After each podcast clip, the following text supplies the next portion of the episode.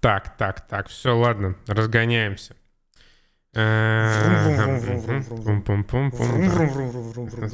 Можно себе еще пощечин подавать, типа.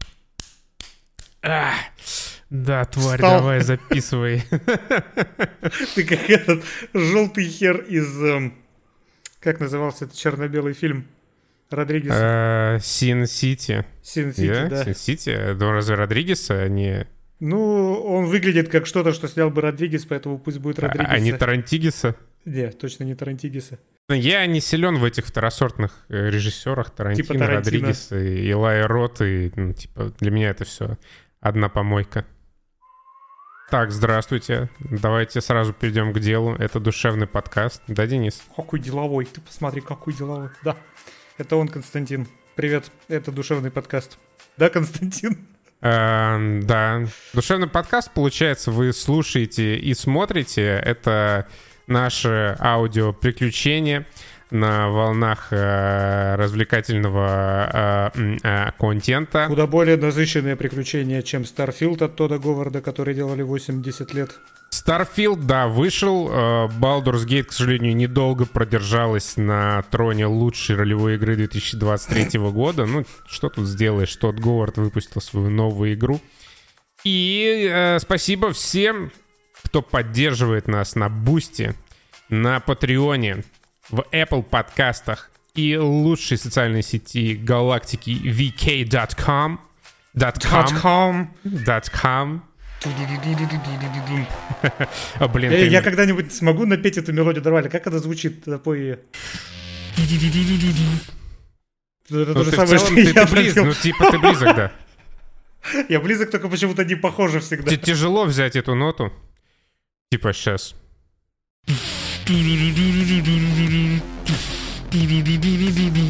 Фристайло. Да, ракамакафо.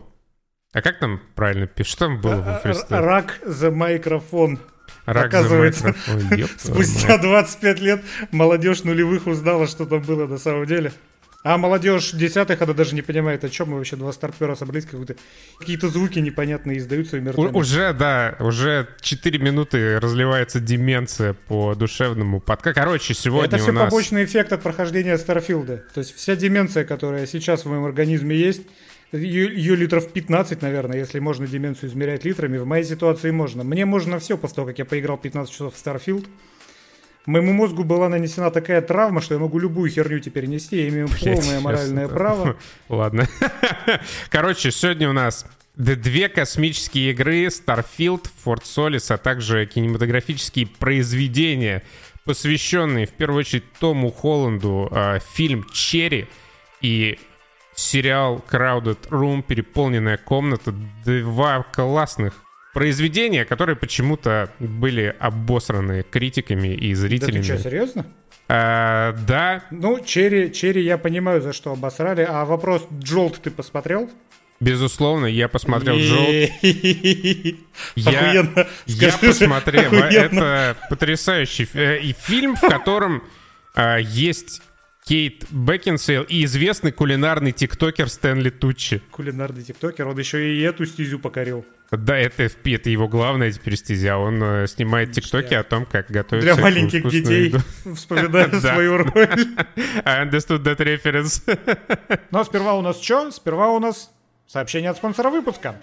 Представьте, каким бы был наш мир без кораблей. Серым, скучным, ненастным и депрессивным. Блять, Костян, Тебе пора что-то делать с подводками, либо сам это читай. Пойду э, кофе заварю. Короче, великая коллаба приплыла в бесплатную многопользовательскую компьютерную игру «Мир кораблей». Теперь почилить, раскидывая во все стороны торпеды, можно в компании любимых героев, олицетворяющих наш в душевном средний ICQ – Труса, Балбеса и Бывалова. Благодаря сотрудничеству с Мосфильмом культовые герои теперь доступны в качестве командиров, анимированных и со специальной озвучкой.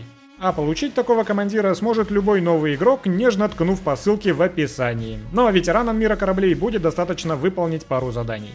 Есть ли лучший способ подтянуться после смены на заводе, чем каточка в мир кораблей? Возможно, но где еще вашим капитаном станет герой кавказской пленницы?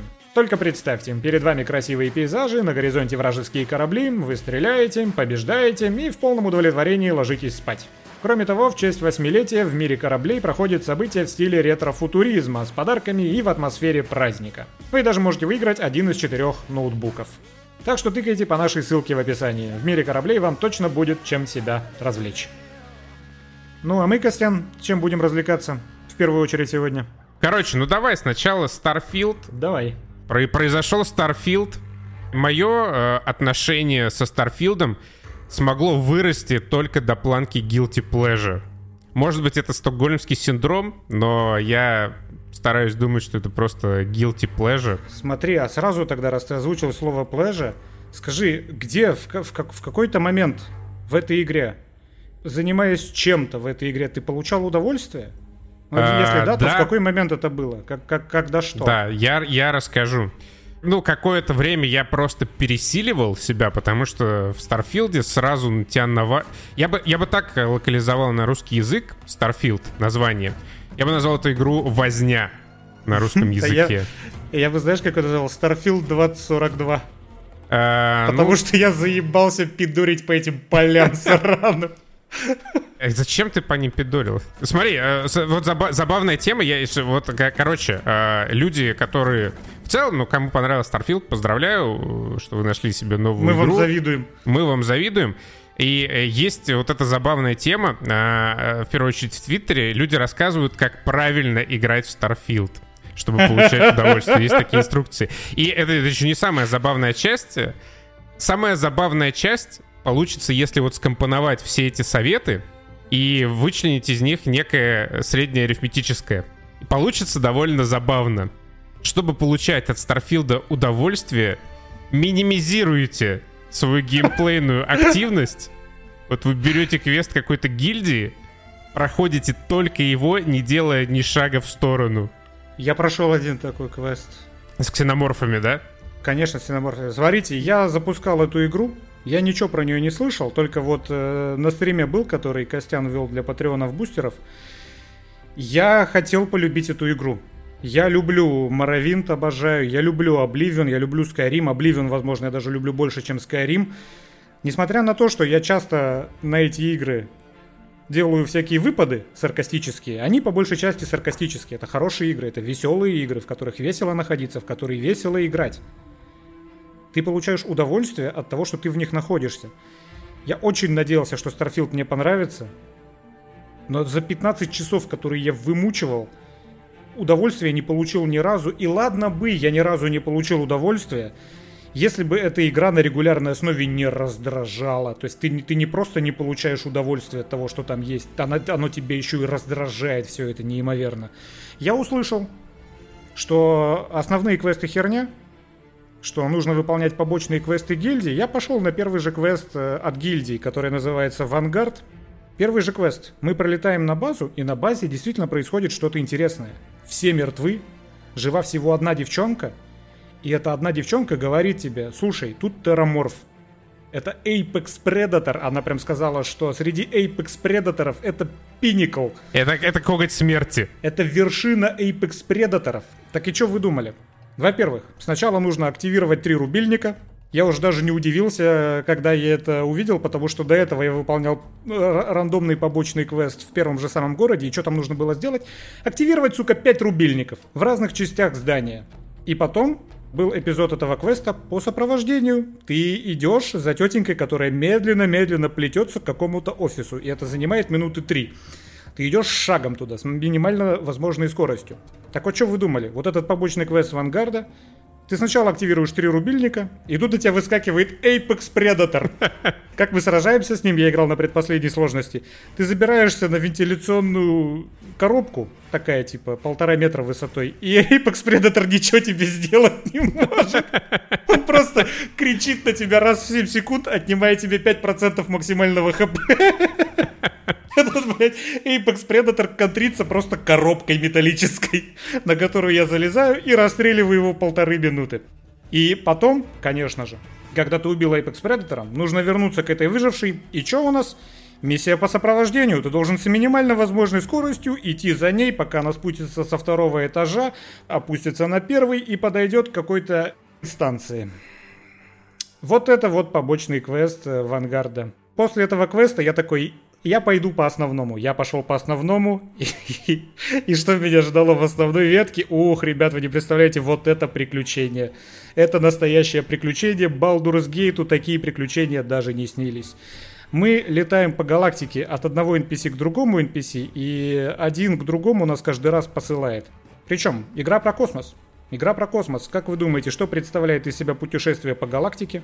Ты в любой точке, где бы ты ни находился, вызываешь окошко с миссиями, выбираешь нужную миссию, нажимаешь R, чтобы проложить путь, нажимаешь X, чтобы подтвердить проложенный путь, у тебя экран загрузки, и ты появляешься на орбите той планеты, на которой и находится цель этой миссии. Когда ты появился на орбите планеты, что ты нажимаешь? Ты нажимаешь карту на капслок, ты нажимаешь R, чтобы просканировать планету, ты выбираешь ту помеченную точку, куда тебе нужно на планете, ты зажимаешь X, опять экран загрузки, ты появляешься внизу. Чаще всего, когда ты появляешься внизу, ты появляешься не прямо там, где тебе нужно выполнить миссию. Ты появляешься типа в 500 метрах от того места, где тебе нужно выполнить миссию. Что ты делаешь? Ты идешь по вот этой планете, а абсолютно точно рандомно сгенерировано. Я абсолютно уверен, что абсолютно все планеты случайно сгенерированы. Там уже потом просто немножко подретушированы, потому что они все плюс-минус одинаковые. Меняются только, знаете что? Цветофильтр, блять. Это видно уже даже вот на этом на загрузочном экране, который должен быть черным, но когда ты появляешься на какой-то новой планете, этот загрузочный экран, он либо зеленоватый, либо розоватый, либо голубоватый, либо коричневый, но только не черный. Почему? Потому что уже в этот момент применяется светофильтр. И, соответственно, планета, по которой ты ходишь, вместо того, чтобы выглядеть нормально, она выглядит как обмазанная коричневым говном, или розовым говном, или зеленым говном, или голубым говном. Все затянуто дымкой, как в контроле, и везде вот этот разный светофильтр. Я слышал, э, сразу же появились моды, да, которые отключают эту поебень.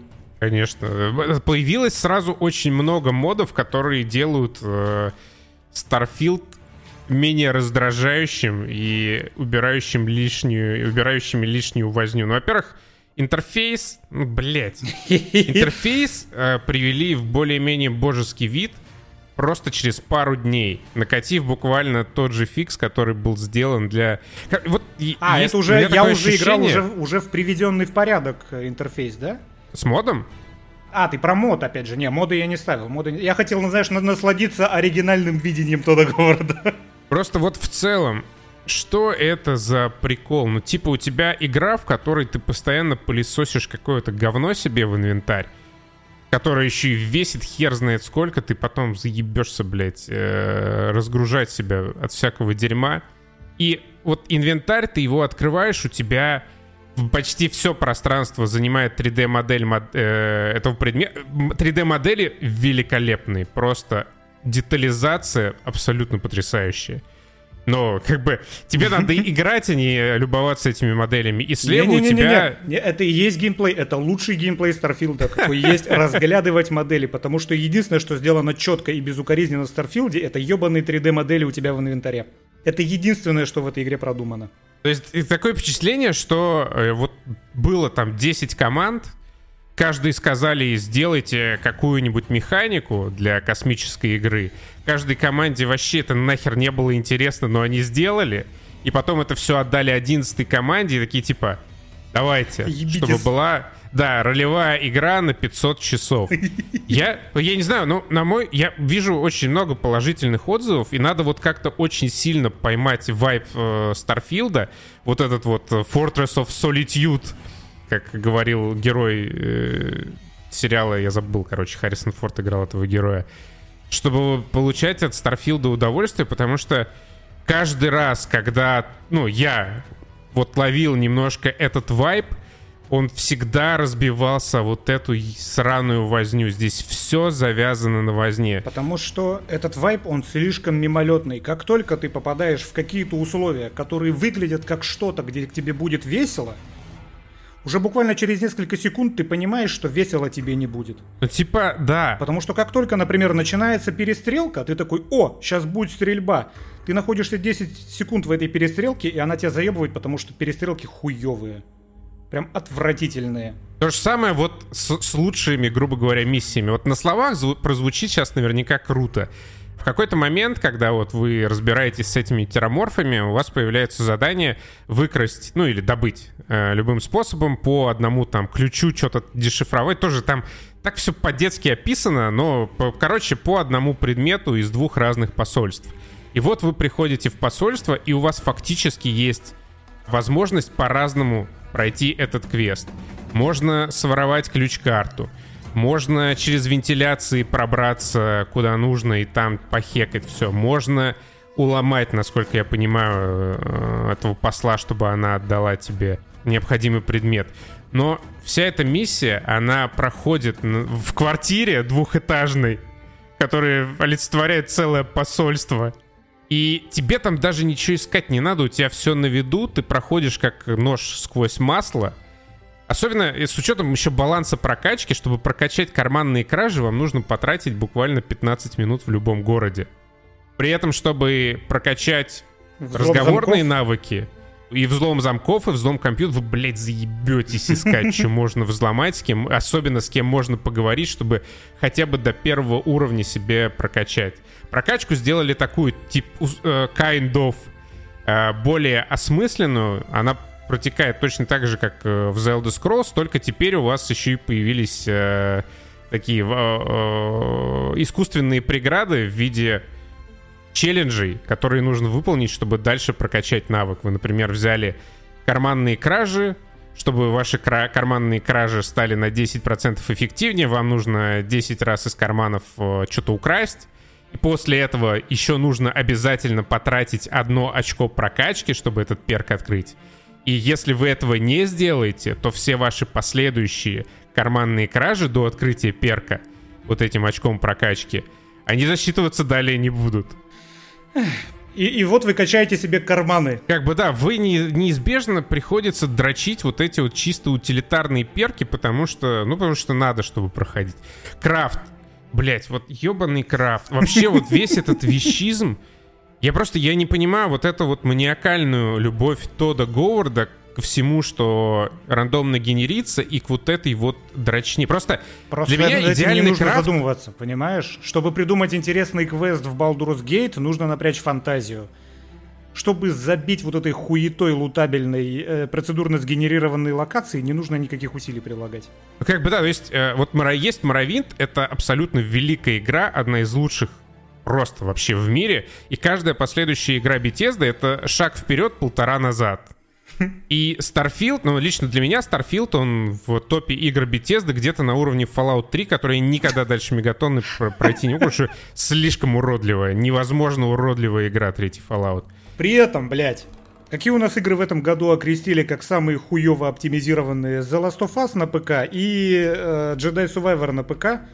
После ноутбука я их запустил на ПК, и я там могу комфортно играть в 60 FPS почти всегда. Эта хуйня, блядь, вечно просаживается до 40, до 30, при том, что она выглядит вообще ни разу не как The Last of Us, само собой, и даже не как Jedi Survivor.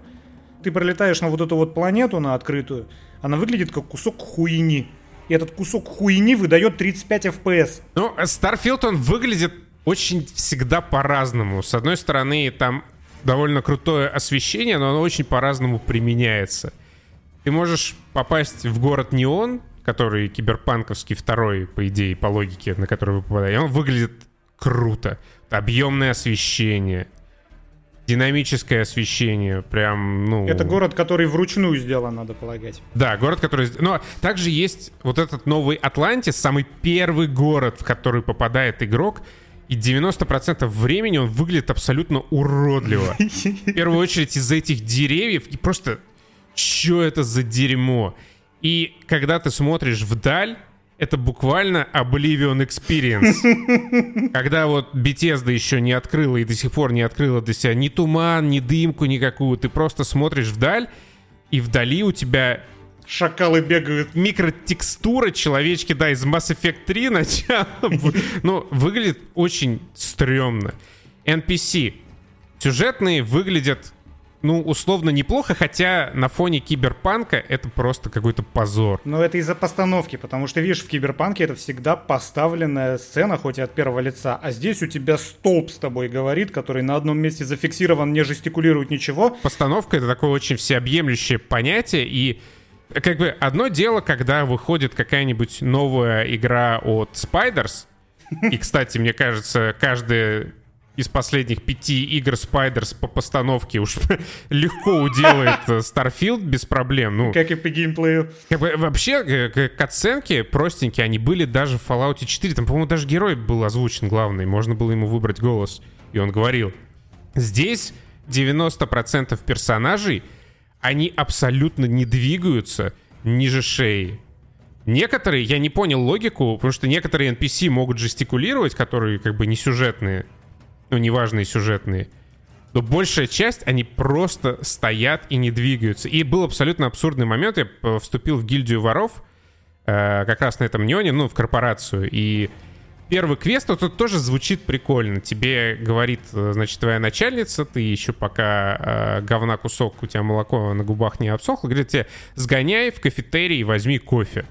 И ты идешь в этот кафетерий, подходишь, э, значит, к баристе, начинаешь диалог, перед тобой снова стоит этот столб, ты что-то какие-то реплики нажимаешь, что-то она тебе там отвечает, вдруг у тебя резко просто э, камера меняет э, свое положение, перед тобой стоит уже абсолютно другой столб, который непонятно откуда материализовался и начинает тебе втирать, что вот, из-за тебя меня уволили, я должен был получить повышение и т.д. и т.п.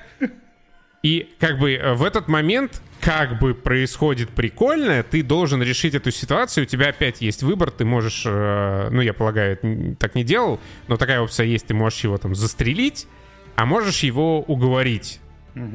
И вот, вот, ну, звучит как бы прикольно, но выглядит настолько всрато, и тексты, э, там прям, там качели текстов там от среднего до дерьмового.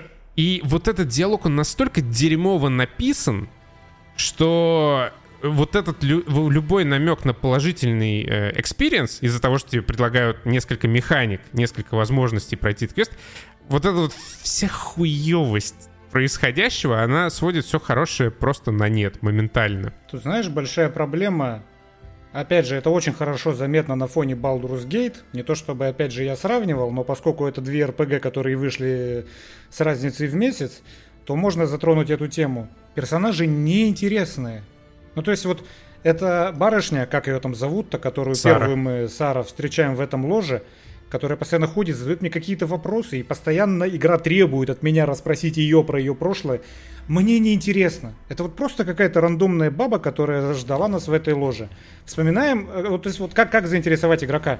Вспоминаем Baldur's Gate, где мы появлялись на этом корабле, Тут же встречали эту лазаю, э, женщину-лягушку, которая лазанью. в нас, лазанью, да, которая в нас видела врага.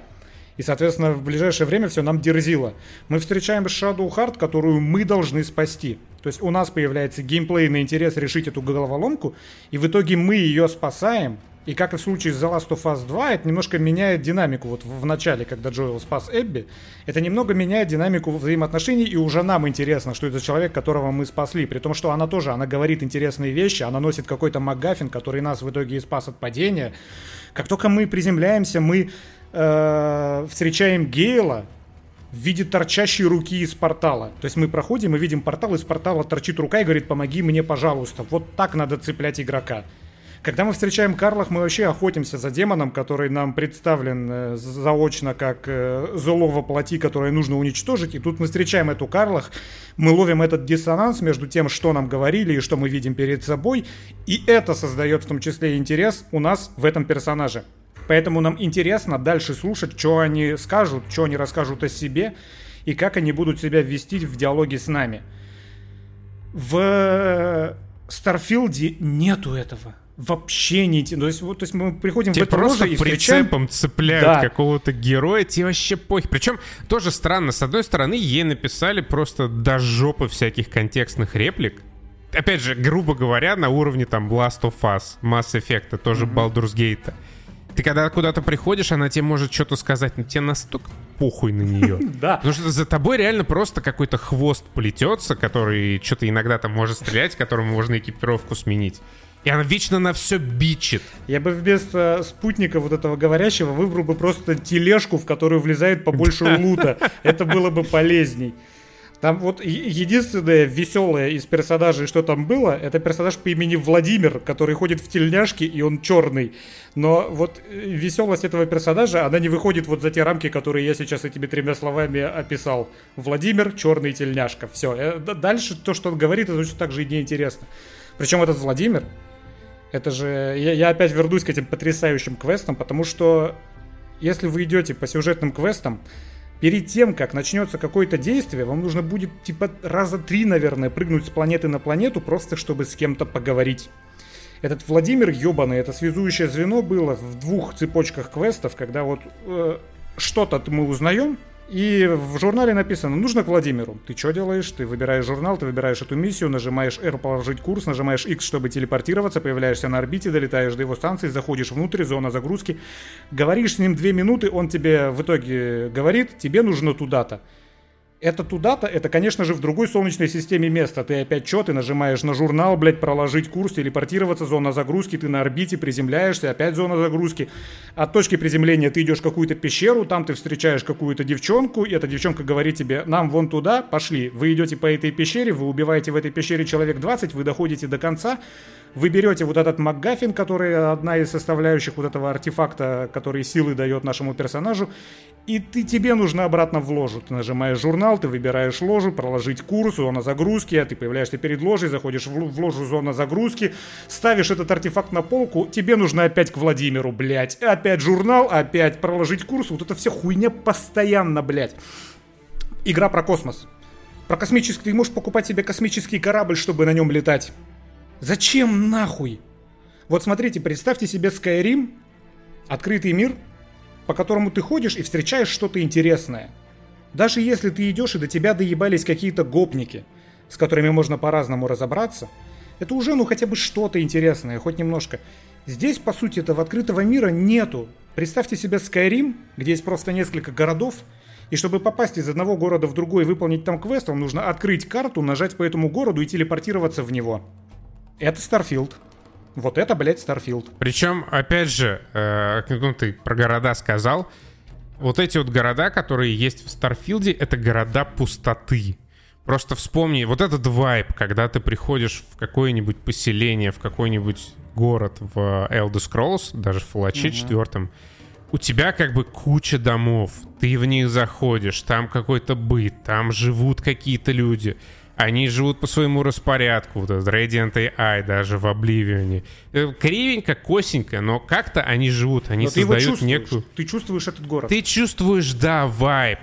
Ты, э, да, через загрузки, но ты заходишь в эти дома, там ты можешь с кем-то пообщаться, тебя там ждет какой-то, может быть, крысы в подвале, в конце концов, там могут быть.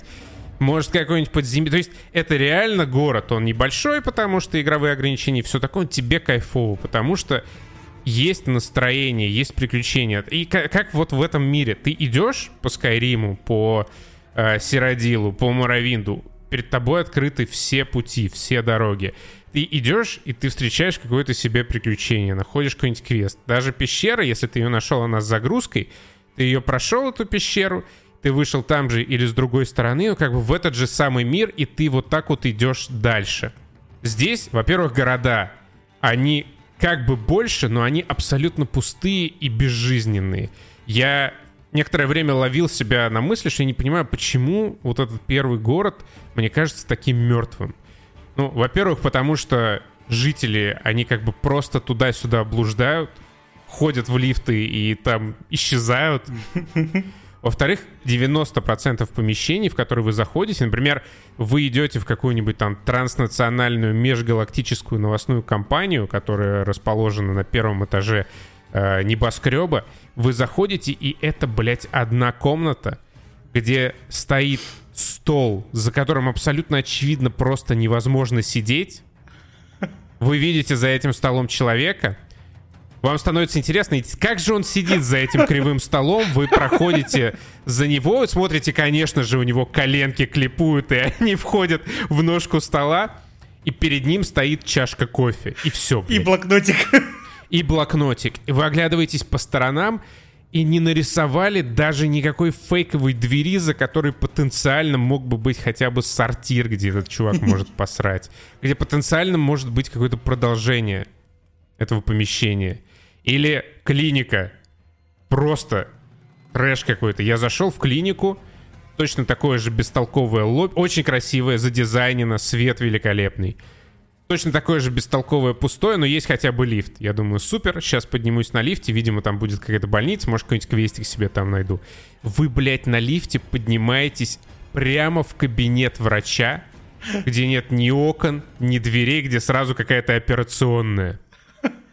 Ну, почему так плохо-то? Во вс... И вот во всем. Потому что масштаб. Вот в прошлый раз мы говорили про то, что Baldur's Gate, он очень компактный.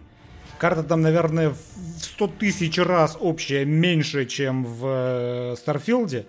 Но куда бы ты на этой маленькой карте не свернул, тебе там будет весело. Starfield это диаметральная противоположность. Это огроменная нахуй галактика с тысячами, блядь, миллионами, возможно, мне насрать, планет, на которых можно, на каждой из этих планет можно протопать пешком больше, чем ты физически можешь протопать в Baldur's Gate е.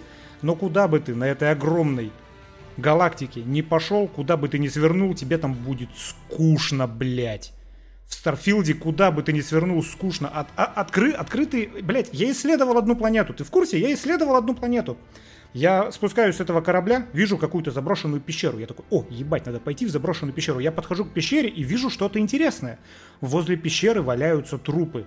Я такой, ебать, там, наверное, что-то страшное в пещере произошло. Как ты думаешь, что геймдизайнеры засунули в эту пещеру? Станок для прокачки оружия, я знаю. Да, ты прав, и лут. То есть в этой пещере, сука, лут. Ты подходишь, блядь, к пещере, которая тебе себя рекламирует как какое-то интересное приключение, может быть там какая-то загадка, может быть хотя бы какой-то environmental storytelling нас в этой пещере ждет, рядом с которой валяются трупы. Нет, блядь, там лут внутри. Ты заходишь, сука, полутаться, блядь. После этого я иду 400 метров еще на восток, потому что там какая-то точка интереса. Я прихожу, там озерцо, и торчат какие-то две высокие коряги с двух сторон этого озерца. И у меня написано неисследованная, а, найдена неисследованная область какой-то, короче, микробиологической колонии. Что нужно сделать? Нужно подойти к одной этой коряге и ее э, прозвонить, у тебя есть сканер. Подойти ко второй этой коряге и все, блядь. И все, блядь, я нашел две коряги, которые мне нужно было просканировать. И еще там э, был какой-то раненый чувак и его подруга. Можно к ним подойти и дать им аптечку, и что э, случится? Подруга этого раненого чувака скажет тебе спасибо. Все. И потом еще 400 метров я протопал еще дальше, потому что там была еще одна точка интереса. И там я нашел камни. ты, ты, ты подходишь к этой точке, у тебя написано, вы э, нашли поле камней. И там даже ничего прозванивать не нужно. Я открываю карту, чтобы посмотреть. Я открываю карту, навожу на это место и написано «Эксплорт». Исследовано. Камни, блядь, я нашел. Я нашел, сука, камни в этой игре. Я пидорил, блядь, 400 метров пешком, задыхаясь, потому что когда ты перегружен, ты задыхаешься, а перегружен ты почти что всегда, когда ты ходишь в этой игре. Я прошел, блядь, 400 метров еще дальше и нашел ебучие, блядь, камни. И знаешь, что еще я там нашел? Тех же самых двух балбесов, которым можно дать аптечку. Что за хуйня, блядь? Вот на это я потратил, блядь, 40 минут своей жизни в Starfield е. Просто поймите меня правильно, Костя сейчас пытается как-то толерантно а, обозреть эту игру. Типа, нужно поймать Нет, вайб. я не толерантно, я уставший. Уставший. Я, я, я просто, я, я серьезно, я пытался найти что-то интересное в этой игре на протяжении 15 часов. И спустя, блядь, 15 часов попыток я могу абсолютно точно сказать, что Starfield это не игра. Э, Final Fantasy 16 это игра. Она мне не нравится, я считаю ее плохой игрой, но там есть что-то, от чего можно получать удовольствие.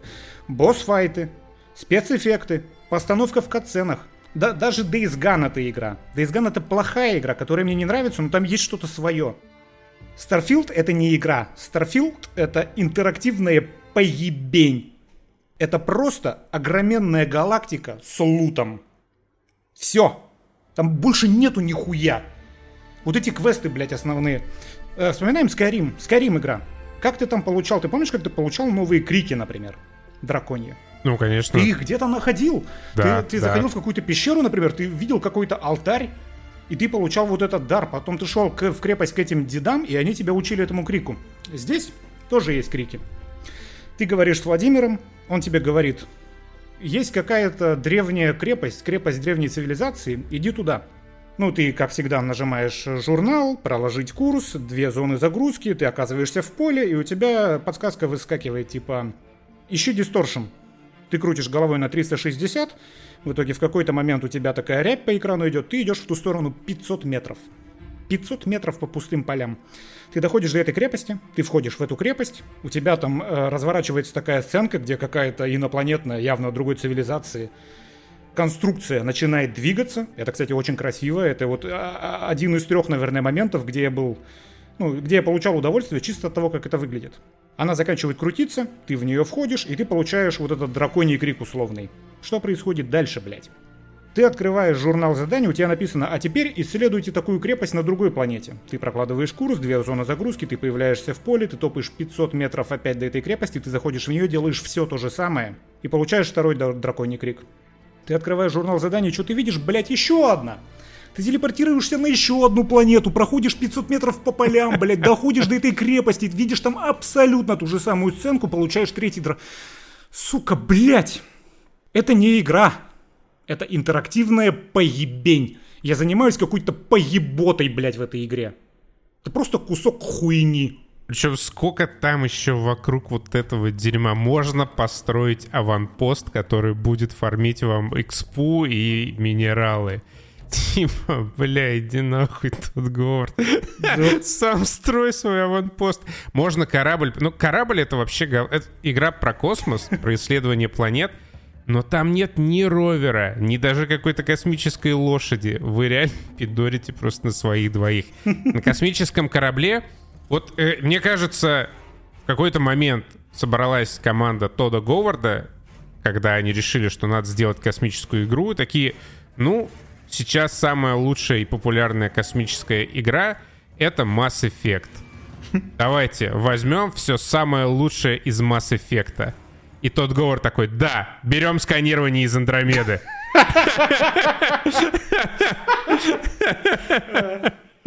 И, типа, там космос, нужен корабль. Да, берем корабль, на котором ничего невозможно. И, а, как, берем корабль, как в Mass Effect, и ничего от корабля из Mass Effect. Там все корабли, просто все корабли — это уродливые коробки. Это, знаете, вот это такое вот бедное детство, как у меня. У меня не было, я уже об этом рассказывал, фирменных наборов Лего, где ты покупаешь Лего Звезда Смерти, ты из него строишь Звезда Смерти. Нет, у меня была просто коробка с рандомными детальками. И вот какую хуйню ты из этих рандомных деталек можешь слепить? Вот так выглядят корабли, блядь, в Старфилде. То есть это фича чисто для тиктоков. Потому что, ну, популярны тиктоки, где с яркими заголовками, типа «Я сделал Нормандию в Старфилде». Ты смотришь, ну это говна кусок, а Нормандия. Нормандия — это, блядь, произведение искусства. Даже в, в Андромеде Буря — это, блядь, корабль, который задизайнил чувак, который рисовал Обливион с Томом Крузом. Корабль в этих играх — это индивидуаль, да. И, блядь, как можно вообще не уловить суть? Корабль в Mass Effect на котором ты, конечно же, не можешь свободно летать, ты не можешь его посадить, как в Star Citizen, на планету вручную, но это твой дом, это место, в котором ты проводишь много времени, это место, которое становится тобой, буквально тобой. Это место, в котором находятся твои напарники и которое индивидуально.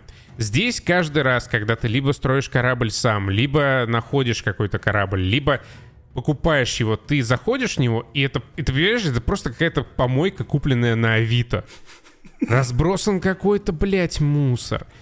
Все твои напарники просто туда-сюда ходят, тыкаются, пыкаются, мыкаются. И если ты с ними пытаешься поговорить, они так тормозят с тормозным следом в 3 метра и оп, разворачиваются к тебе. То есть это просто коробка бессмысленная, нахер ненужная коробка. Нельзя даже по планете хоть чуть-чуть полетать на этом корабле, не знаю, простреливать этих когтей смерти. Нет никакого ровера, на котором можно было бы пропидорить от э, пердежа, вырывающегося из земли, до следующих двух камней, которые тебе надо исследовать. Ну, то есть что это за говно? Ну, серьезно. Ну. И там же еще э, есть... там же есть фауна. И, блядь, это такие уроды, как... Вот помните вот этот смешной видос с багами с еще релиза No Man's Sky? Вот это Starfield на релизе. То есть какие-то просто уродливые хуевины с анимацией, над которой особо никакие аниматоры в студии не запаривались, сражаются друг с другом. Ты стоишь на это со стороны, если если ты остановишься, перестанешь стоять и просто встанешь и посмотришь, как это выглядит. Это такой убогий кусок говна. То есть Far Cry ты шел по открытому миру и встречал какую-нибудь рысь, которая дерется с каким-нибудь медведем. Это кайфово. Ну, это классная сценка. Тут какие-то просто, блядь, непонятные э, уроды, заанимированные пятиклассником, что-то тыкаются в друг друга, и у них порой полоски хп снижаются от этого. Они стоят и тыкаются носами, блядь. Такой кошмар ебучий, господи. Ну, типа, да, одно дело, когда, ну, реально, какая-нибудь студия Spiders выпускает свою небольшую нишевую игру, и у тебя не очень высокие требования по отношению к ней. Ну, ты запустил либо нормально, либо ненормально, похуй. Это, блядь, игра от компании, чьи продукты продаются абсолютно ебанутыми тиражами. Skyrim 60 миллионов копий. Fallout 4 20 миллионов копий. Я, конечно, понимаю, что ваши ожидания — это ваши проблемы, как говорили классики. Но, блядь, индустрия не стоит на месте. В отличие от Bethesda. В отличие, да, от Bethesda. У вас, ну, как бы, движок один на все игры. Ну, как, ладно, пускай. Но прогресс. Прогресс же он есть. Ну хотя бы какая-то постановка была даже в Fallout 4. Куда она делась? Почему из Fallout 4 осталось только ебучее строительство? Самая лучшая часть наравне с прозвонкой из Mass Effect Andromeda. Сделали же потрясающее в свое время дополнение Far Harbor для Fallout 4. Нарративное, классное, разнообразное. Ничего похожего в, в, Sky, в Skyfield я даже близко не нашел. И каждый раз, вот когда ты начинаешь как хотя бы какую-то крупицу удовольствия получать, у тебя постоянно какая-нибудь хуйня происходит. Ты пошел на квест, у тебя переполнились карманы, ты начинаешь рыться в карманах этой Сары, у нее они тоже заполнены. Ты хочешь отправить лут к себе на космический корабль, но ты не можешь этого сделать, потому что ты в пещере находишься. Ты начинаешь что-то выбрасывать. Потом ты я, блядь, Джеттинсону этот ебучий. Короче, когда вы роетесь в трюме своего корабля, у вас примерно там, где в инвентаре находится кнопка «Отдать напарнику», в корабле по этой кнопке, ну, может, не по этой, рядышком, находится некий Джеттинсон. Я, я, не, я не ебу, как называются мои корабли, но у меня их на тот момент было уже три. И я такой, вау, как классно. Похоже, из своего основного корабля я могу на другой свой корабль на, переместить лут. На, на, на Джеттинсон, да, видимо, на первый корабль. И я начинаю просто опустошать трюм своего корабля просто под ноль. Я еще такой, блин, какой объемный трюм у моего Джеттинсона-то, оказывается, на все влезает. Потом я пересел на другой корабль, открываю трюм, там вообще ничего нет. Я такой, так, подожди, ебаный. Открываю список своих кораблей. Открываю Google нет... Translate. Ни одного Джеттинсона я не нашел в своем автопарке. Такой, твою мать, блядь. Я все это просто отправил в открытый космос. Но на самом деле абсолютно похер. На самом деле Джеттинсон, я бы, если кто-то захочет играть в Starfield, Джеттинсон это термин, который означает выкинуть нахуй. это просто выкидывается в космос безвозвратно. Все, что вы отправляете в Джеттинсон, оно, оно улетает на орбиту. При этом, на самом деле, ничего особо важного вы даже не выкинете. Потому что в игре с вот этим дерьмовым навязчивым крафтом предметы не имеют ценности. Вот идеальный крафт в Baldur's Gate 3. У тебя на всю игру там то ли 3, то ли 4 кузницы. В каждой из них ты можешь сделать по одному или несколько предметов. Ёба предметов. И да, крутых прям, реально крутых предметов. И для того, чтобы тебе их сделать, тебе нужно буквально по одному, по, по одной, по две единицы ресурса, но которого тебе надо, который тебе надо прям пойти и добыть. Это фактически целый квест. Здесь ты подходишь к этому станку, тебе надо прицелиться, хочешь себе скрафтить прицел на пушку, началось. Да, да будь там 8 единиц того, 8 единиц всего, прокачайся 8 единиц еще потом, блядь, третьего, да, крафтить. еще прокачайся. И там можно помечать вот эти предметы, которые будут... И ты И ты просто, ты это увидел, если ты на неоне, например, стоишь в а, магазине, где продается экипировка, вот ты себе пометил все эти предметы для прокачки, ты просто разворачиваешься лицом к продавцу и просто покупаешь у него это все сразу же. И нахера вот эта вся трата времени? Потом ты идешь, гордый, радый, что смог прокачать свой классный скафандр, проходишь 50 метров, в ближайшей помойке находишь скафандр, который в два раза лучше. Ну, просто, да. Starfield — это ебаная дрочь хуйни. И просто ебаная дрочь хуйни, ее можно терпеть где-то, в каких-то играх. В той или иной степени она была и в Elder Scrolls. Ебаную дрочь хуйни можно терпеть, если за ебаной дрочью хуйни тебя ожидает что-то хотя бы интересное, что-то веселое, что-то, от чего ты можешь получить удовольствие. В Starfield они настолько увлеклись ебаной дрочью хуйни, что они забыли сделать то самое интересное, ради чего через эту дрочь можно было бы страдать. За 15 часов я не увидел ничего интересного. Ничего. Исследование планет – херня. Квесты основные – херня. Квесты побочные – херня. Включай, блядь, рубильники, походи 3 минуты за медленно плетущимся NPC и так далее. Персонажи неинтересные. Каких-то игровых событий веселых нету. Skyrim ты запускал, и уже через очень короткое время ты сражался, блядь, с драконом. Ты сражался с драконом. Ни хера себе. В Старфилде ты идешь, сражаешься с тераморфом, э, от которого ты можешь либо просто пятиться назад, и он не может по тебе попасть, ебаный, блядь, Pinnacle Apex Predator, либо ты можешь забраться на вентиляционную коробку, и он не может по тебе попасть. Вот это experience. Да, в принципе, вот как было обставлено начало в Скайриме, ты вот перед тобой открывалось целое приключение.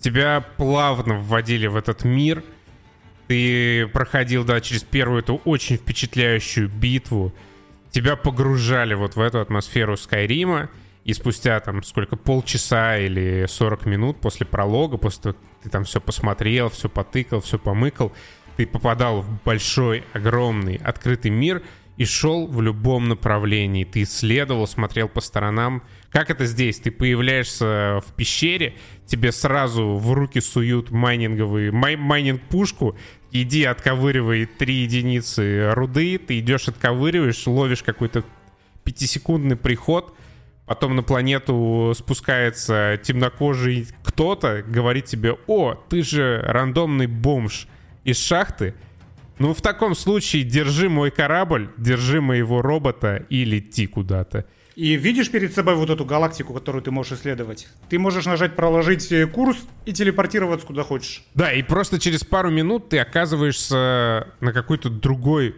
планете, просто оказываешься. Ты заходишь в корабль, нажимаешь пару кнопок, и все, ты оказываешься на другой планете, которая, ну вот на этом, на Новом Атлантисе, которая абсолютно вообще неинтересно выглядит. Она огромная, город огромный, но тебе там даже некуда приткнуться, некуда ткнуться. Ты заходишь, ну, есть какие-то магазины, есть какие-то лавки, есть какие-то Старбаксы, но тебе там нечего поисследовать. Там не происходит вообще ничего интересного.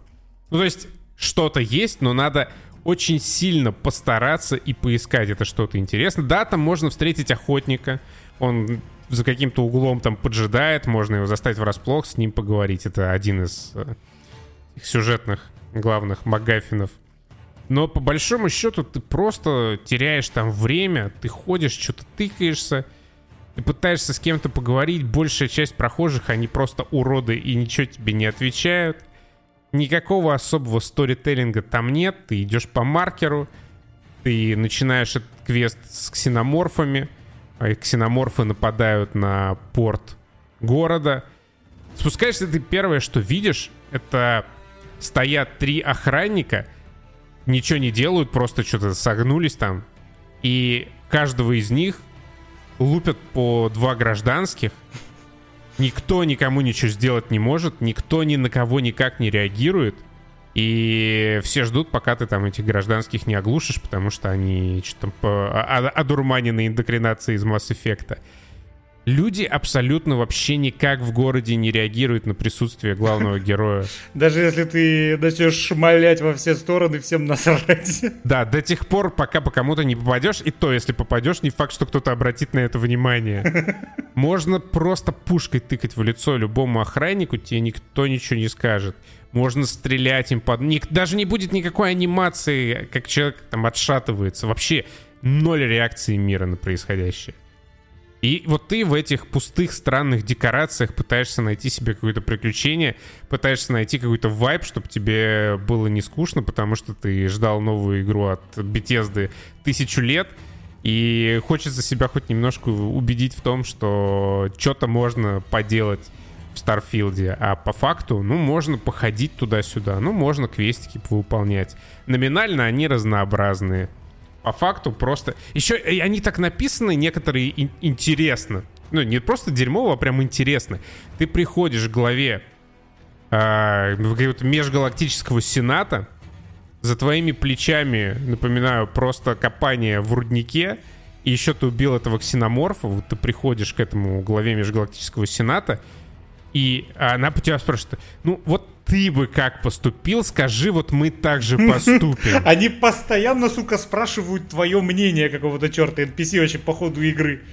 Вот что ты чувствовал, когда ты коснулся того артефакта? Блять, откуда я знаю? Я игрок. В смысле, что я чувствовал? Я просто увидел спецэффект. Нахера ты меня об этом спрашиваешь, блядь? Ну, типа, да. И там еще такие странные варианты. Увидел свечение, услышал музыку. Бля, я вообще не понял никакой музыки.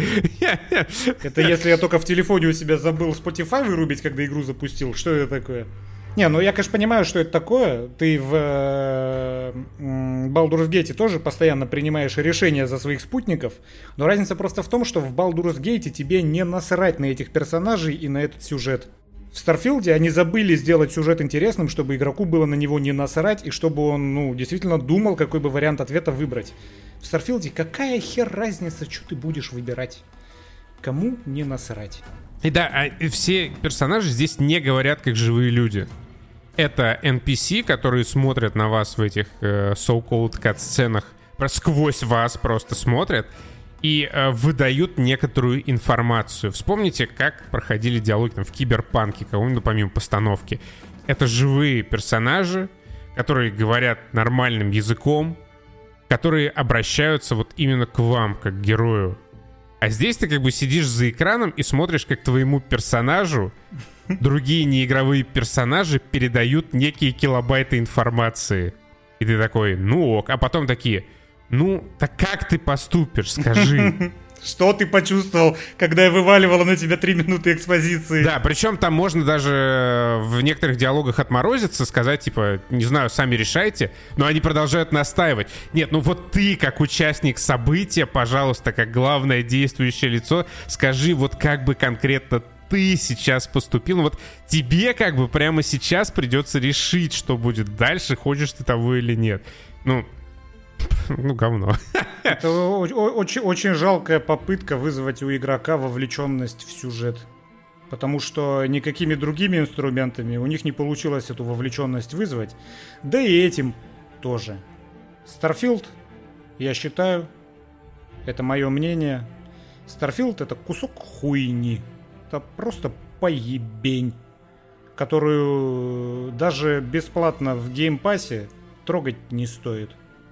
Только если вы хотите прям сидеть и дрочить 100 часов, ну просто бездумно дрочить, пока видосики на ютубе одним глазом зырите. То есть реально, когда есть Baldur's Gate 3, когда вот на пороге уже крупный апдейт для Киберпанка и э, дополнение, ну, тратить время на Starfield, это, ну, не знаю. Хотя пользовательский рейтинг довольно высокий в Steam. И у него нет драматической динамики. Да что иронично, рейтинг у Старфилда пользовательский ниже, чем у Форта Солис. И это наша следующая трагичная игра про космос. Э, Костян такой, смотри, есть симулятор ходьбы с Троем Бейкером и с Артуром Морганом. Я такой, о, симулятор ходьбы с Троем Бейкером и Артуром Морганом, это, конечно, не предел мечтаний, но давай. Э, и в итоге это именно то, да, что, что Костян и не обман, рекламировал. Не обманул, не обманул. Ты просто два с половиной-три часа идешь, и все. И это ничем не заканчивается. Ну, это, это заканчивается... Смотрите, Марс — недалекое будущее. два каких-то инженера чинят какую-то станцию под открытым небом, и тут поступает сигнал тревоги с ближайшей станции, собственно, с форта Солис. И один из этих двух инженеров, мужик, он идет исследовать. Ты заходишь на эту станцию, и тут интрига. Никого нету, никто не отзывается по рации, непонятно, что происходит. Ты начинаешь по ней ходить, находить какие-то странные вещи, типа там окровавленной одежды и прочего, ты понимаешь, что произошел какой-то пиздец, и тебе даже в этот момент может стать интересно. Но, к сожалению, ничем интересным это не заканчивается. В итоге это настолько, настолько приземленная и в целом простая история, что для нее даже не нужен Марс. То есть это могло произойти просто в каком-нибудь, э, не знаю, в каком-нибудь северном индустриальном городке на Земле. Фортитюде. А тут это Марс, и все это незачем, и все это не обязательно. И, к сожалению, в этой игре нету геймплея. Абсолютно. Ты реально, ты просто ходишь. Ты ходишь и прожимаешь интерактивные предметы. Примерно как это было в... Как называлось это? С раздвоением личности игра. Медиум. Как в медиуме, да, только тут еще и атмосферы нету. И в медиуме была все-таки интересная история, если ты... Не, а там геймплей все-таки был, что-то от кого-то надо было убегать, какие-то загадки худо-бедно а, решать. Да, Здесь да, даже загадок прав. никаких нет.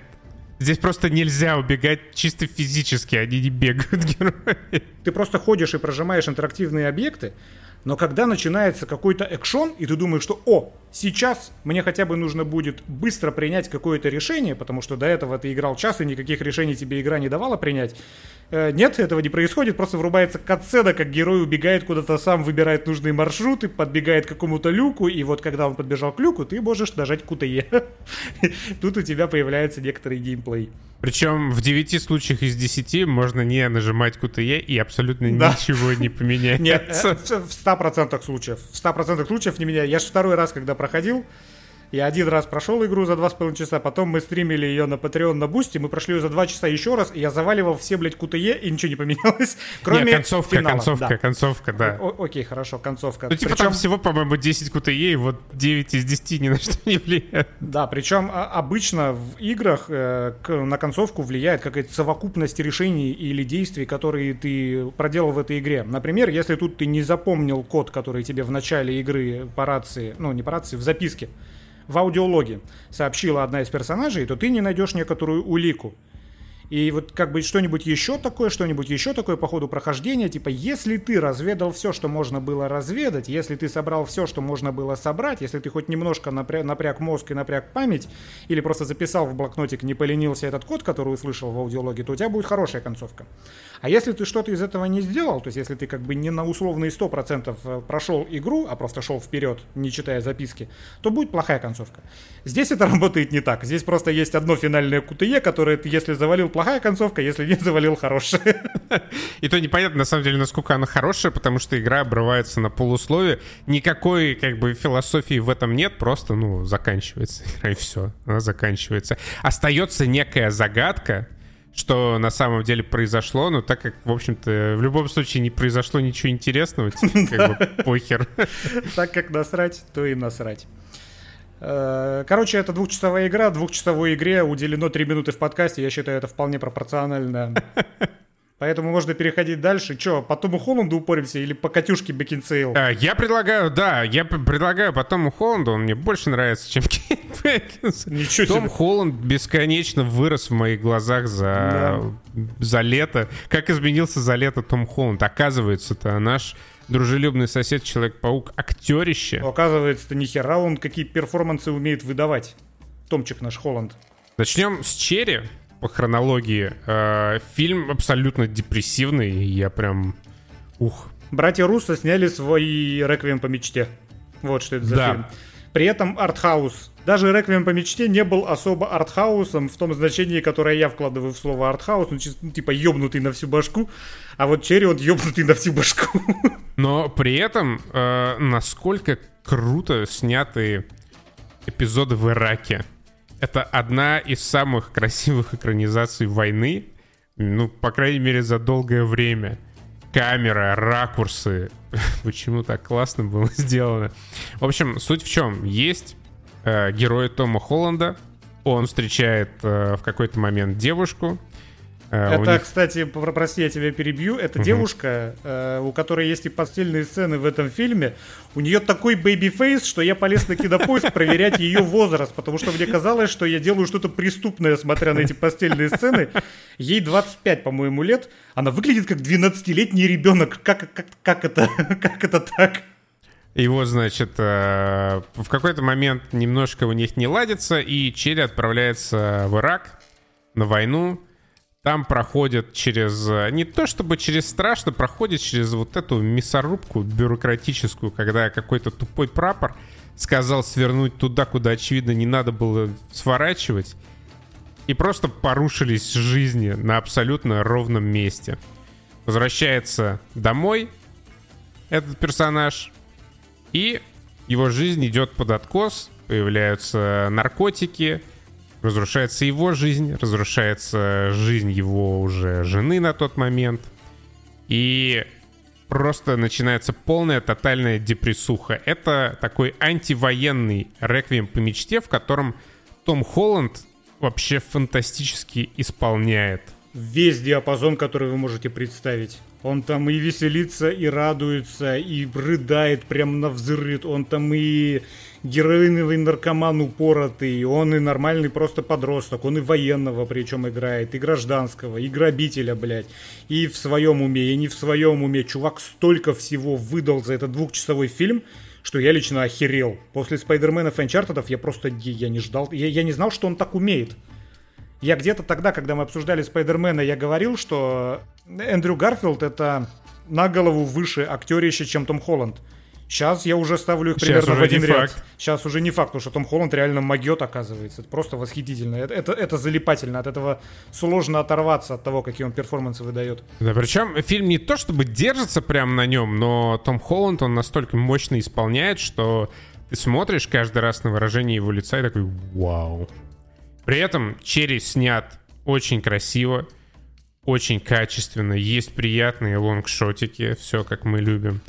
Есть самые разные по стилистике эпизоды. Так как часть этого фильма связана с разрушением четвертой стены, том Холланд рассказывает нам о том, что происходило в его жизни. Случаются всякие забавные майндфаки и приходы, которые как бы зритель ловит через восприятие героя Тома Холланда, и все это смотрится и придумано настолько классно, что оторваться практически невозможно. Но в какой-то момент при этом появляется абсолютно... Это вообще удивительная смесь э, такой забавной иронии и абсолютно ужасной, тотальной, депрессивной страшной реальности, с которой ну, сталкиваются многие люди, в том числе ветераны, на которых всем абсолютно похер, вернувшиеся с этих войн, с этих бессмысленных заданий. Но тут знаешь что? Меня сюжет немного разочаровал. Потому что тут затронуто столько тем, что этот фильм, он как будто обо всем. И обо всем ну, не получается такое, рассказать попури. за два часа. Да, то есть, ну, как, когда фильм обо всем, фильм ни о чем. Сначала фильм про то, что любовь рушит жизнь, потом про то, что армия рушит жизнь, потом про то, что война рушит жизнь, потом про то, что наркотики рушат жизнь.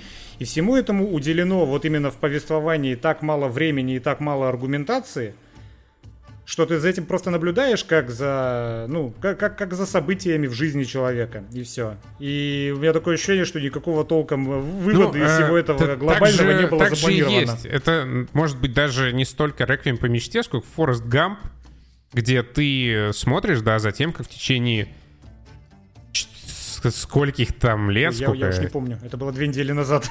Ну, 15 лет, короче, жизни Тома, героя Тома Холланда ты наблюдаешь, ты можешь прочувствовать всю ту боль, через которую он проходит, все это отчаяние. И некоторые моменты, они очень интересно написаны. Например, э, те эпизоды, в которых его жена уже срывается сама и тоже садится на тяжеляк, и ты понимаешь, что, ну, как бы вот их страшная жизнь, как бы жизнь с ветераном, который не может никак э, пережить свой посттравматический синдром, она ну, заканчивается вот тем единственным, чем могла закончиться в данной ситуации. Э, остросоциальный актуальный фильм, если что. Да. Но даже несмотря на то, что сюжету я бы поставил типа 3 балла глобальному, потому что, опять же, слишком много тем, и фильм в итоге получается ни о чем, но Это просто такая актерская и кинематографическая феерия. Что не кадр, снят интересно. Что не за ситуация с Томом Холландом, отыгрывает великолепно. Это, ну, это просто гипнотизирует. Это такой гипнотический двухчасовой фильм. Даже если тебе толком не интересна э, сюжетная его составляющая, ты просто залипаешь перед экраном, потому что это завораживающе выглядит. Поэтому, типа, я бы его посоветовал, если вы хотите посмотреть, какой артхаус могут снять режиссеры «Войны бесконечности» и «Финала Мстителей». Да. Это, это, это просто тоже забавный, забавный контраст с их предыдущими работами. Да, и создатели «Серого человека». Да. А, еще Костян подсунул мне. Он такой, слушай, вот Черри, а давай еще посмотри заодно Crowded Room. Э, переполненная комната. Я такой, да, окей, посмотрю. За сутки до того, как мы должны были писать подкаст, я такой, окей, э, смотрю. Ищу этот сериал, блядь, на 10 часовых серий. Подсунул опять мне Костя сериал. Как, как ты их столько впитывать умудряешься? Откуда у тебя столько времени? Ты работающий человек. Откуда ты столько сериалов видишь? Uh, Crowded Room. Вот смотрите, сейчас будут спойлеры. Вот это на самом деле очень интересная тема со спойлерами к этому сериалу. На самом деле там спойлер уже в титрах, поэтому... Да, да, это самое главное. Смотрите, это тоже пиздатый сериал с пиздатым кастом и не таким шикарным Томом Холландом, какой был в Черри, но все равно с хорошим Томом Холландом. Это цельный сериал, законченный, 10-часовой, не стыдно его посмотреть. Если хотите, посмотрите. Скорее всего, не пожалеете, если хотите увидеть что-то, ну, такое нейтрально тяжеленькое, скажем так. Психологически детективная история. Так вот, уже в самых титрах, сейчас начинаются спойлеры, вы предупреждены, уже в самых титрах э, видна надпись «Вдохновлено книгой Minds of Билли Миллиган. И тут ты, сука, все сразу же понимаешь. Причем это очень странный мув. А, как бы там интрига а по сюжету, она сохраняется на протяжении некоторого времени.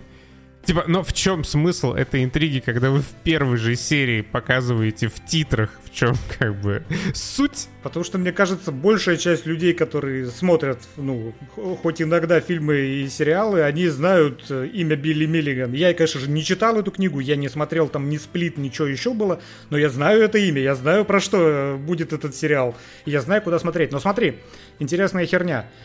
Э, возможно, это было сделано вполне осмысленно, я вот люблю пересматривать э, фильмы, которые я уже смотрел. Я знаю. Не секрет. Потому что, ну, э, э, это, знаешь, это, это зона комфорта.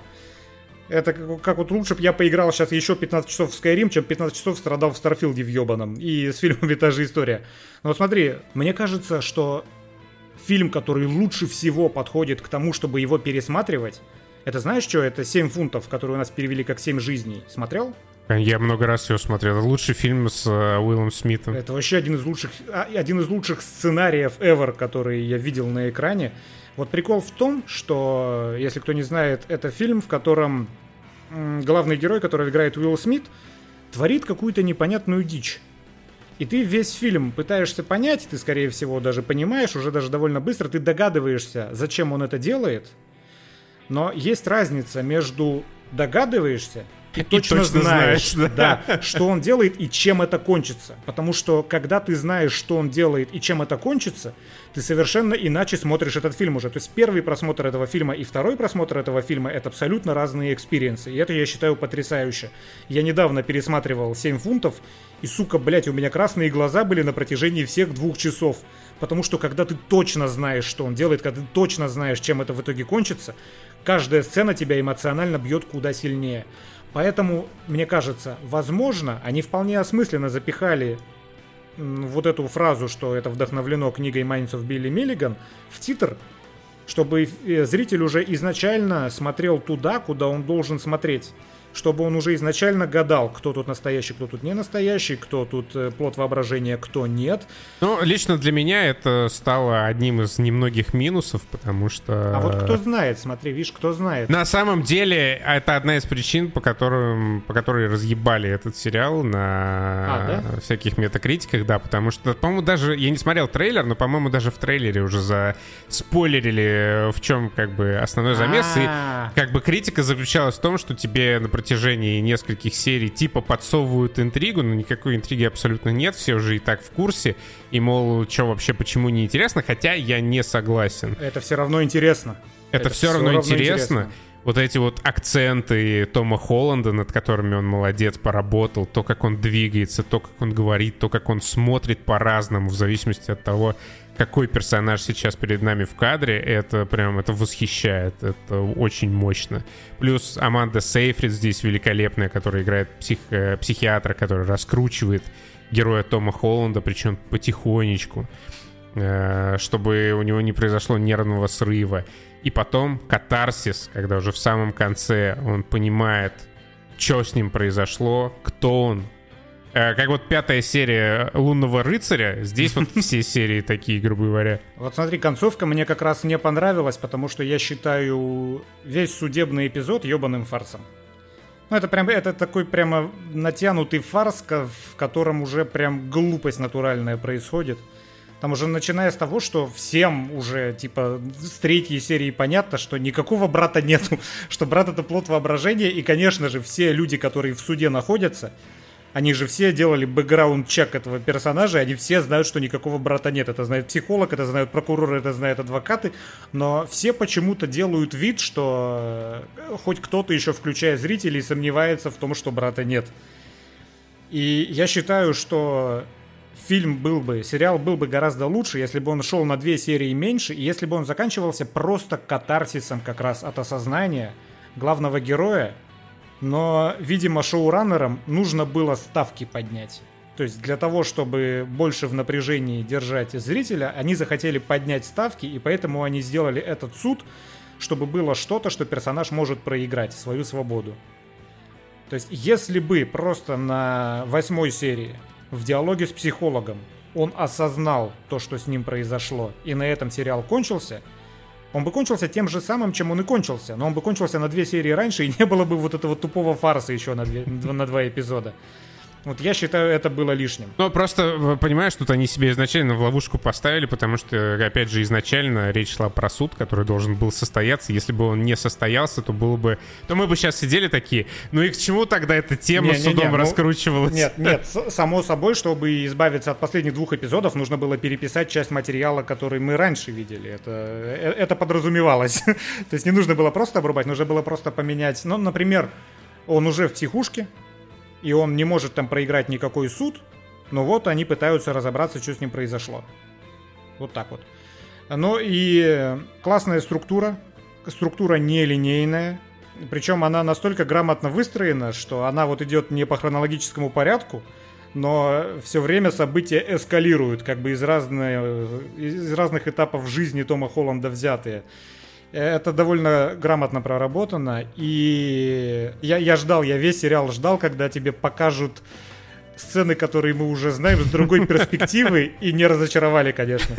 Да. Мне только хотелось увидеть, знаешь, что, чего в итоге не было, как он этого черного типа деревяшкой огрел. Да, это, это самый слабый момент, я думаю, его намеренно опустили. Но я думаю, там просто, чтобы в очередной раз не шокировать, потому что меня шокировала эта сцена, я, блядь, я бы предпочел, чтобы ее не было. Ну и когда его там жарили в клубе, конечно, тоже... Я думаю, знаешь, это было так, они сидели, э, готовили материал, и Том Холланд такой, так, подождите, я круто играю, но Эмми сама себя не получит. Не хватает вот добивочки. Гейства. Не хватает гейства немножко. И такой, типа, погнали. Ну, надо сказать, в ТикТоках это смотрится намного хуже, чем в э, самом сериале. Так, прости, что смотрится в ТикТоках намного хуже? Э, ну, вот эта сцена в Тубзике.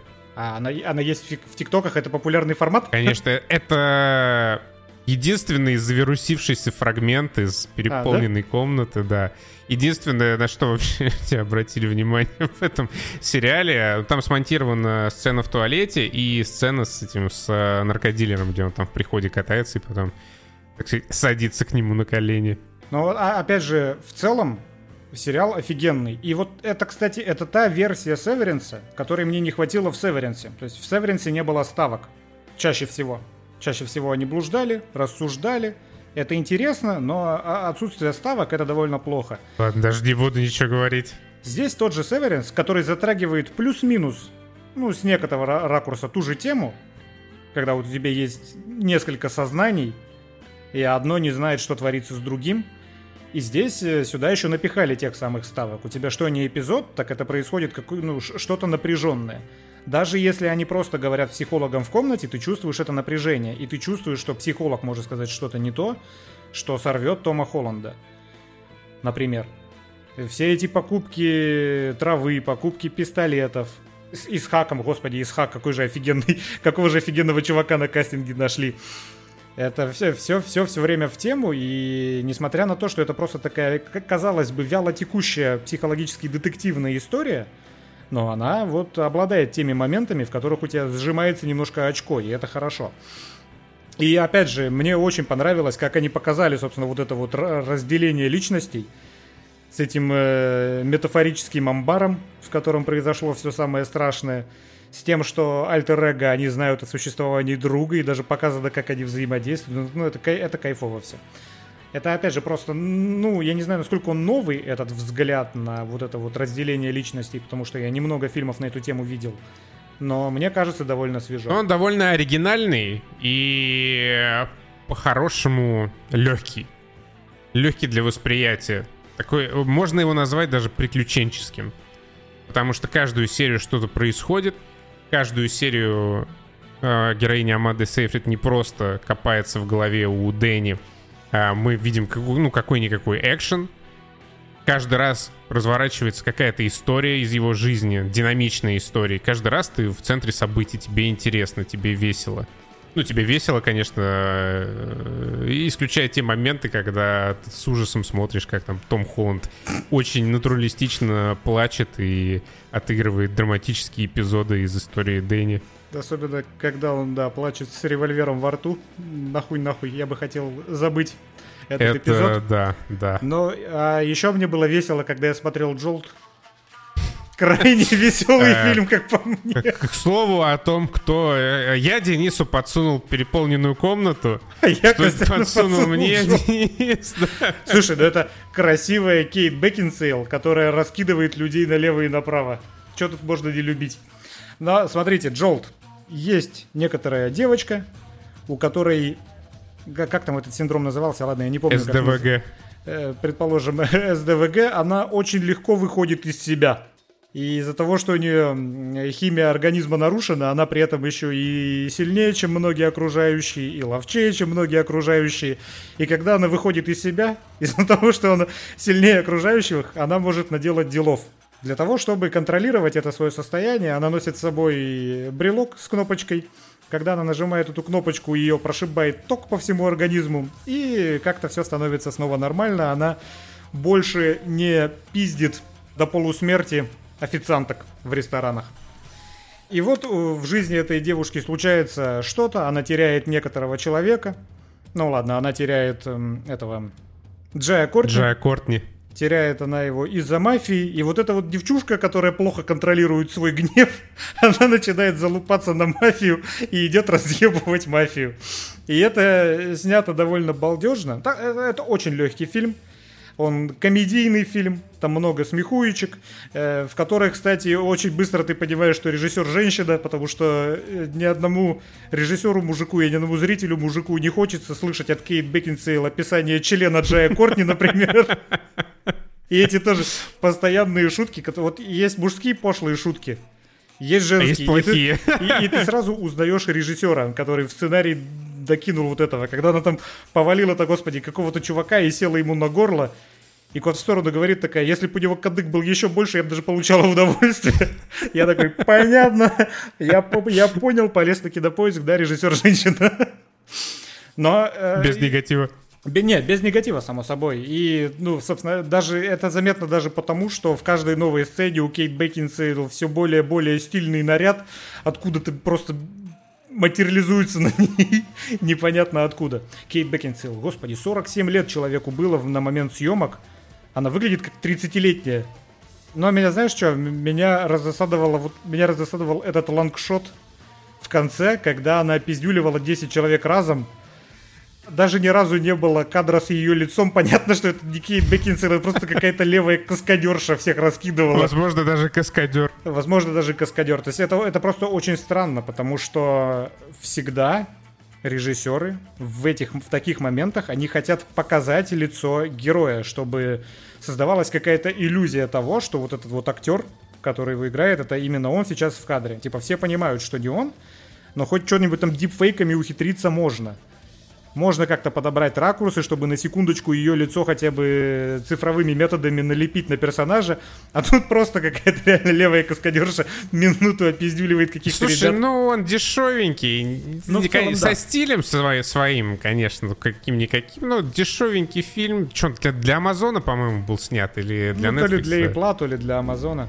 Не, ну это не Apple точно. Скорее всего, Amazon какой-нибудь. Ой, ой, ты, ты, ты, а, стоп, подожди, Ghosted где выходила?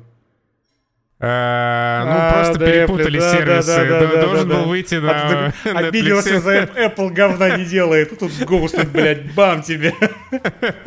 Не, ну еще Тед Лассо есть на Apple, так что да. Но но и при этом он веселый, он балдежный. Там опять же есть Стэнли Тучи, там э, Катюха Бекинсейлова, она отыгрывает довольно прикольного персонажа, которая не стесняется и подстебать, и пошутить.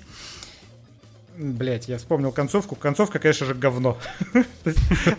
Они- захотели в конце сделать твист, и этот твист они из такой глубокой сраки высрали, что ты все еще чувствуешь запах говна, который на нем остался, когда ты его смотришь. Да, знаешь, э, что мне в нем больше всего понравилось? Ну-ка. Э, Ну, нет идей? Всегда, когда титры пошли, я не знаю. Ну, в целом ты близок. Мне больше всего в этом фильме понравилось. Мы его только что обсудили довольно весело, плотно. И больше всего мне в нем понравилось то, что э, фильма Джолт я видел только постер на кинопоиске. Сука, ты его не посмотрел? Что ты за вражина такая, блядь? Я перед подкастом спрашиваю, посмотрел? Посмотрел. Мы должны были писаться позавчера. Я думал, Костян не успел посмотреть фильм, еще день. Ну, блядь, в Киберпанк свой сам два раза играй теперь. Блин, киберпанк, мне нужно, бу- нужно будет э, реанимировать себя в киберпанк. Я с радостью поиграю дважды после Вот, Старфилда. вот и поиграй, да. То, как Костян такой, надо, надо играть в Киберпанк в DLC 20-часовой, хотя еще оригинальную игру не прошел. Сам, сука, полуторачасовой фильм посмотреть не может. Слушай, э, 70 часов киберпанка — это круче, чем полтора часа, Джо. Откуда ты знаешь, ты фильм не видел? Ну ты мне его только что описал, я точно это понял. Ты кусок. Ты, если бы ты был игрой, ты бы был Старфилдом. С коричневым цветофильтром. Блин, если бы ты был игрой, ты был бы Фортом Солис. Все, пока. Не хочу больше Костяна свидания. слушать сегодня.